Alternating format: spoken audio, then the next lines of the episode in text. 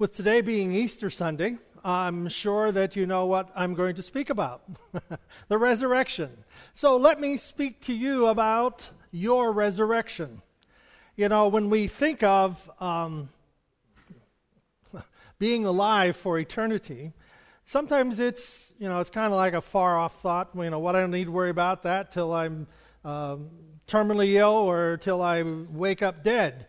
You know, so I don't necessarily have to think about resurrecting and eternal life. But the, the challenge for us is to see how that the life of Jesus Christ is very active in our life today, the remnant. That we are part of the body of Christ, we are part of his um, movement in our world, but we are, we are living out the body. We are living out the life of God in our community, in our family, even for us, that we have a purpose for our lives and for what we are doing. It doesn't mean that we have to go to Africa and be a missionary or to Central America, South America. It doesn't mean that. It means that we live for God where we're at. And that the resurrection of Jesus Christ affects every part of our being, every part of our life. Whether we know it or not, you are alive for eternity you are alive, and that even though your body ceases to function, life will continue. And what we find in the resurrection of Jesus Christ is that all of his teachings and everything that he professed to be, and all of the life that he gives to us in the spirit and in our everyday life, we find that God is there working in us. We find that that is alive in us, fulfilling that deep desire for life. And so, living for Christ, living with Christ, living eternally, eternally with Him is part of who we are. In John chapter 14, oh, excuse me, in Job, start with Job first. Now, in the book of Job, you say, well, what does that have to do with the resurrection? Well, in the book of Job, it's the oldest book in the Bible, and there were no, there were no Ten Commandments, there were no Gospels. But Job had this relationship with God that set him apart from all the others. And there was this mistaken philosophy that if you did bad things, bad things happened. If you did good things, good things happened. You know, even in the last, was 20 some years ago, um, wrote the book on bad things happen to good people. And it was a rabbi who wrote it. But in the book of Job, it was one of those things that uh, the modern thought was, that modern thought was, if you did something wrong, you would be punished. So Job enters into these complications. He enters into this uh, tragedy. His, his, his wealth, he's the Bill Gates of his society, he's the uh, Donald Trump of his time. And uh, he loses everything. He loses his home, he loses all of his children, he loses his wealth, all of his servants, all of his cattle, camels, everything is just taken away from him. and he's, sit, he's seated in a heap of ashes and boils all over his body. And Job then talks about that and he says, If we humans die, will we live again? And it's that age old question do we live after we die? Well, I like to put it in perspective are we alive while we're still living? are we alive while we're still living? Are we living for ourselves? Are we living for God and in serving others? They're beginning to see in a, a lot of um, self help books and, and, and so on, as you do for others, as you help other people achieve their goals, you will find yourself meeting yours. So, in this idea of serving and in this idea that Jesus has presented to us about servant, we find that there is life and there are questions, and Job even thought of these things. If we humans die, will we live again? That's my question, he says in Job 14 16. Although these difficult days I keep hoping, waiting for the final change, the resurrection, homesick with longing for the creature you made Job is longing to become the person that he feels that God has made him. And, and I think of when there is a lot of um, desire, I guess, sold on, the, on our media. It's desiring to become something that somebody else has put the image out there. Desiring to become wealthy, such as Donald Trump. Desiring to look like a model, and they put the clothes out there, and you wear these clothes. So if you wear these clothes, drive this car, um, you live in this house, you uh, dress a certain way, you will find the deep desires of your heart, and our society advertises that for us. In fact, the uh, Final Four was last night, and the basketball game, the finals are Monday night, and it will cost you. Well, it's, the, it's next to the Super Bowl per, for 30 seconds. millions and millions of dollars for a 30 second advertisement during that, during that basketball game. And what's going on, we will find out what is the key interest in the people who watch basketball finals, what they are most interested in, and what somebody's trying to sell them. And that if you buy this product, you will find fulfillment. Well, Job has been the wealthiest man on earth. He has lost everything, and he's waiting the resurrection. He wants to die and get out of here. Now, you'll watch, but he says, I'll answer. I'll answer to you, God. You'll watch over every step I take, but you won't keep track of my, mis- my missteps. Sometimes we think of God as looking for the faults, the failures, looking for the things wrong in our life. God doesn't do that. That's not what God is interested in. God isn't interested in all of our mistakes. He's interested in what He created us for and it is the resurrection of Jesus Christ that empowers us to be the person we were created to be. And that these other things can be, the Bible says, Seek ye first the kingdom of God, his righteousness, and all these things shall be added unto you. That God has a way of, if we put him first, all the other desires of our life fit into this descending pyramid. And that, but at the top of my pyramid, at the top of my life, the top of my form, I want to see God. I want God first in my life. And, and Job is saying God isn't about finding fault, He's about finding life. And that's why we have the resurrection, that He is the conqueror of death, hell, and the grave. He is the one who fulfills life, fills our life with life, the breath of God breathed into Adam and Eve and made them a living soul, that same breath is in each of us. And that we are alive inside and we are alive for eternity. Why not begin living for God and allowing God's best to be part of our life before we hit the eternity? Job says, You'll, wa- you'll watch over every step I take, but you won't keep track of my missteps. My sins, this is one of those, one of those verses that you really like.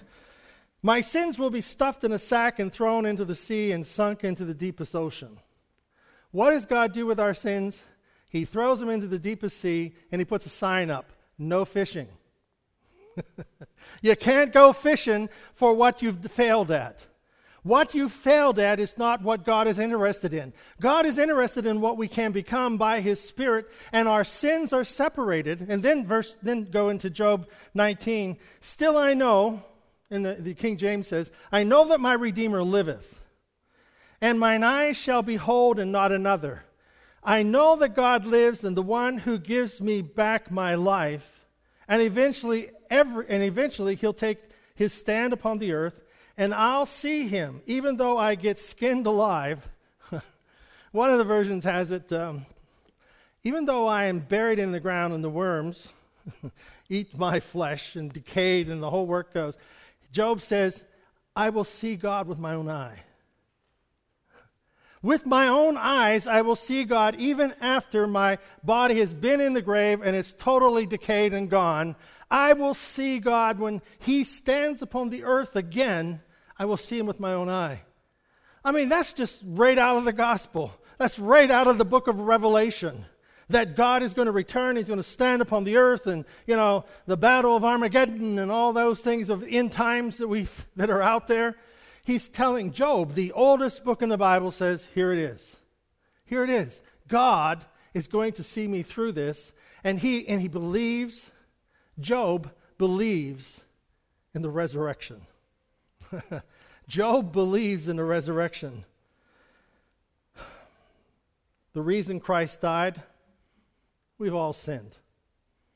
In 1 Peter, he says, For you have spent enough time in the past doing what pagans choose to do, living in debauchery, lust, drunkenness, orgies, carousing, and uh, detestable idolatry.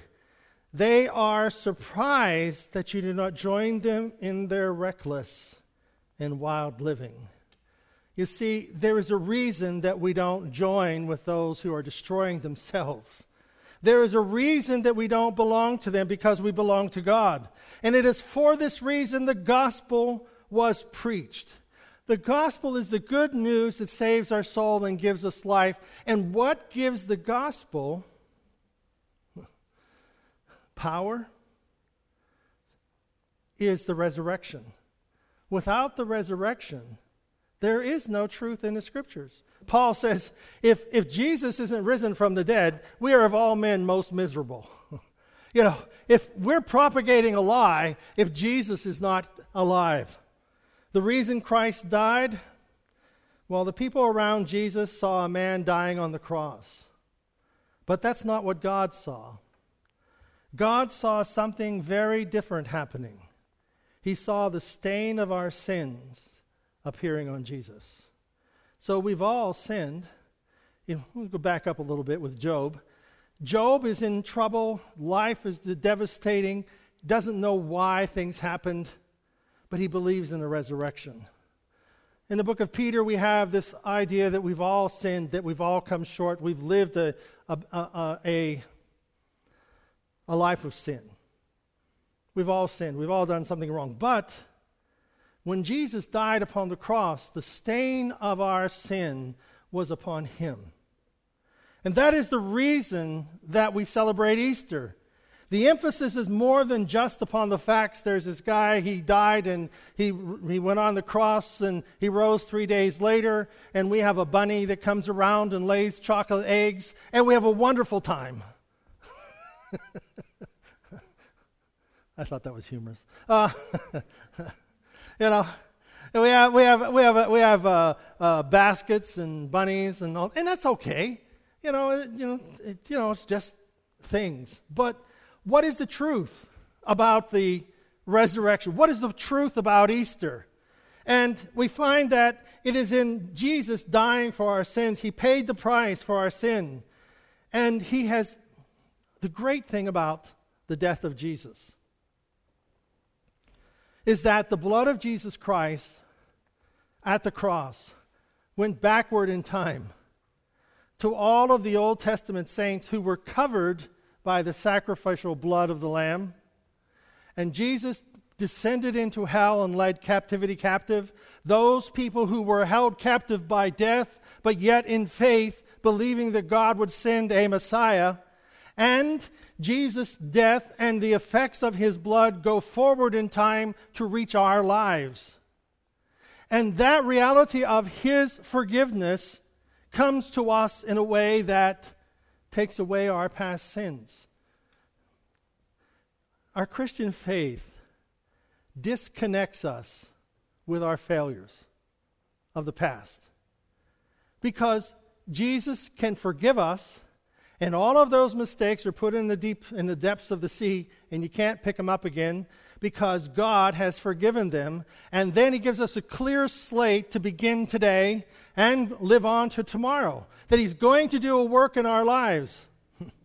so, all Easter, that Jesus conquered death. And in doing so, He saved us from the eternal separation from God. You know, a couple of things. Um, when Jesus died upon, when Jesus was in the garden, he prayed, Father, for, uh, Father, if it is possible, let this cup pass from me. I always wondered about that, and recently, last six months or a year or so, I, I think that it, in the context that the cup that Jesus didn't want to drink of was not the punishment, not the crucifixion, not the pain, not the forsaking by everyone, but that when Jesus, when the, stain, when the stain of sin was placed upon Jesus, the Father, as it were, turned his back on him. That was the separation. And what Jesus did upon the cross was to make sure that no one would ever experience that separation from God. And the resurrection proves that what he accomplished, what he sought out, what he sought to accomplish was. It was accomplished. And you see, the, the chains of our sin are broken, the effects of it, the addictions of our sins, the faulty logic. I could preach on that one. How many people know, know somebody don't think straight?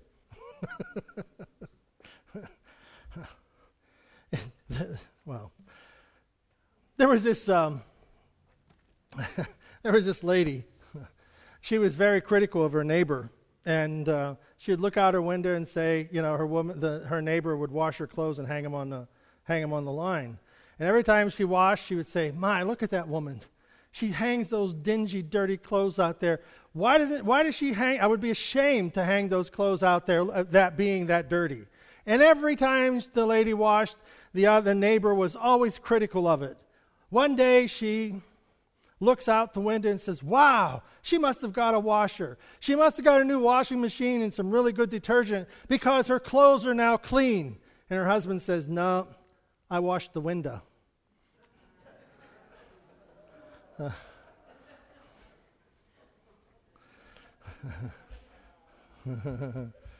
So you see, sometimes we look out a dirty window and think everybody else's life is all messed up and all dirty and whatever. If they would just clean up their act, they would be, well, sometimes it's our own eyes that need to be changed. So death is swallowed up in victory. O death, where is thy sting? O death, where is your victory? Christ, Christ the Lord is risen today. And it is an Alleluia song. It is that which speaks of, of love and of comfort and of strength. So, Jesus, one man died for everyone. That puts everyone in the same boat. He included everyone in his death so that everyone could also be included in his life. A resurrected life, a far better life than people ever lived on their own. That's the meaning of Easter. That's the meaning of the resurrection. Why did Christ die? He died that we might live, that our sins and our failures might be forgiven, that our past would never be, never influence our future in a negative way. That when our sins are forgiven, they are forgiven and they are gone. And the resurrection proves that Jesus Christ is the resurrection and the life. Do you think I think of it sometimes how hard it would have been for Jesus, who was there in creation, to speak his creation into existence and then to breathe life into people. And then to be there in that garden and there beaten and, and, and, and scourged and then crucified by the people he created. And at the whole time that it was going on, they're mocking him. and he hangs there dying for, for them. And the truth of all of this comes to its fruition when Jesus is risen from the dead. And when he's risen from the dead, who finds him first? But a woman whose voice at that time was not even considered worth listening to. And she is the one, and this is my favorite of all the, the two favorite things of the, the resurrection story, is when Mary looks in the tomb, sees these angels, doesn't recognize them. People would say, How could that happen? Well, I've dealt with grief and loss and pain to know that's not so. out of the question. But, and still in her tears, she falls at the feet of the gardener, she supposes, and wants to know where his body is. They all felt that somebody had stolen him, stolen his body. And in our life, we are like Mary. If we will just stop for a moment, if we will just for a moment stop wherever we're at, whether it's in church or whether it's in our homes or taking a walk in the woods or wherever it is, if we will just stop for a moment and say, Jesus, forgive me of my sins, live within my heart, there'll be a change. Because when Mary was kneeling at his feet, thinking he to be the gardener, Jesus said her name, Mary. And when he said her name, she knew it was him. it was Jesus, Rabboni, teacher. And when we say his name, or we're searching for him, and he says our name, we'll know that it is God.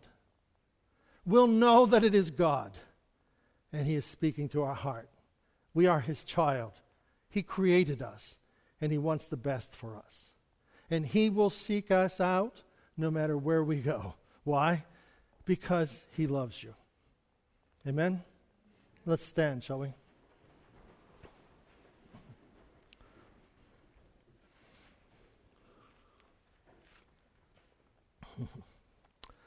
Jesus, we thank you that we are loved, we are forgiven, that your resurrection speaks life to us. It speaks hope to us. It speaks that we are forgiven, that we have a home for eternity with you, and that this life is not all there is. There is a life, an eternal life. It is with you.